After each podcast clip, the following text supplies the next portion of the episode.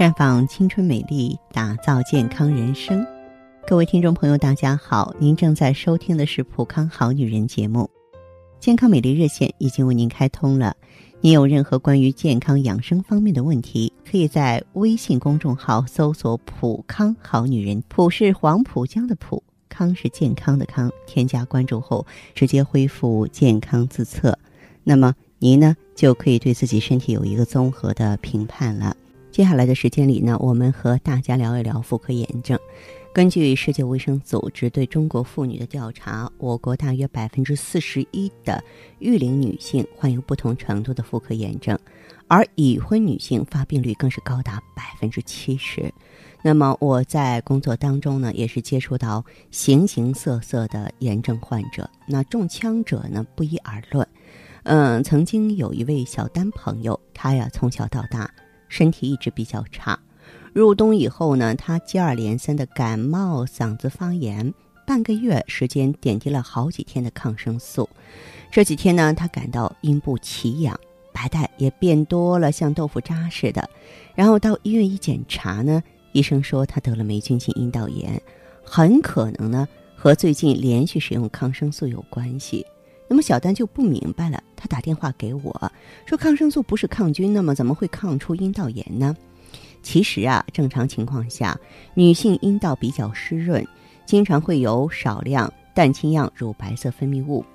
能够使阴道呢保持一种弱酸性的环境，从而防止细菌入侵。但是在贫血、营养不良、感冒或疲劳的时候，由于抵抗力下降了，阴道的自净功能也会减退，细菌呢等致病菌就有可能乘虚而入，引发阴道炎症。如果说女性在抵抗力低的时候呢，再使用抗生素就会进一步扰乱阴道菌群平衡状态，从而诱发或加重原有的霉菌性阴道炎。所以咱们女性朋友这个天寒呢要注意保暖，少穿或不穿紧身裤，千万不要滥用抗生素或者是阴道洗液。其实这些话呢，我经常在节目中提醒大家。还有一位叫王林的女性朋友，26岁，她呢怀孕之后一直在家休息，半个月前呢突然感到肚子疼，下身流了很多血，医生检查确诊呢是宫外孕大出血。后来经过了解呢，我们发现就王林3年内竟做了3次人流，反复人流造成了严重的盆腔炎和输卵管不通，导致了宫外孕。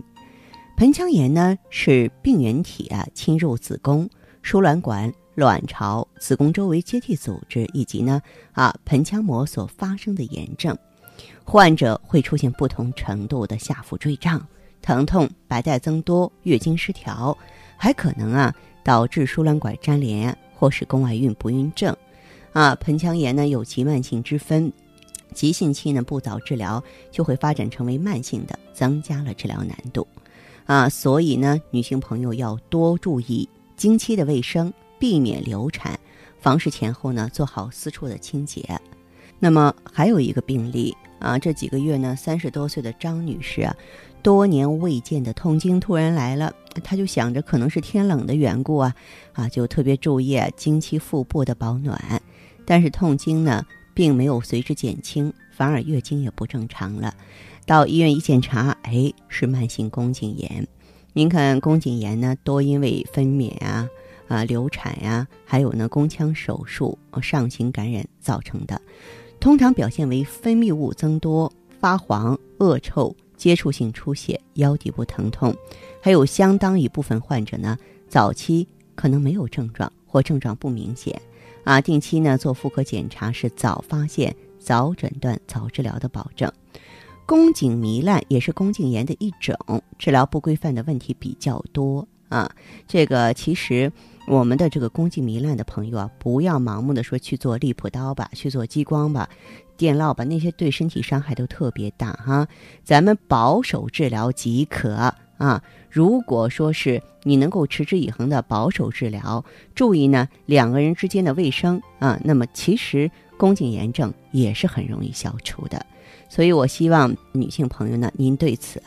应该有基本的了解和掌握。我们至少在把握自己身体的时候，不要说小病大治、大病好治，您花了很多钱，可能换回来的是更大的伤害。所以说，有时间走进普康好女人专营店，在接受我们内分泌检测呀、经络疏导的同时，如何保护自己的身体，出现症状到医院去，如何谨慎准确地做出选择，咱们的顾问也会给你呢明晰的指导。那好的，听众朋友，如果有任何问题想要咨询呢，可以加我的微信号啊，芳华老师啊，芳华老师的全拼。公众微信号呢是普康好女人，当然你也可以直接拨打电话进行咨询，400-0606-568，400-0606-568。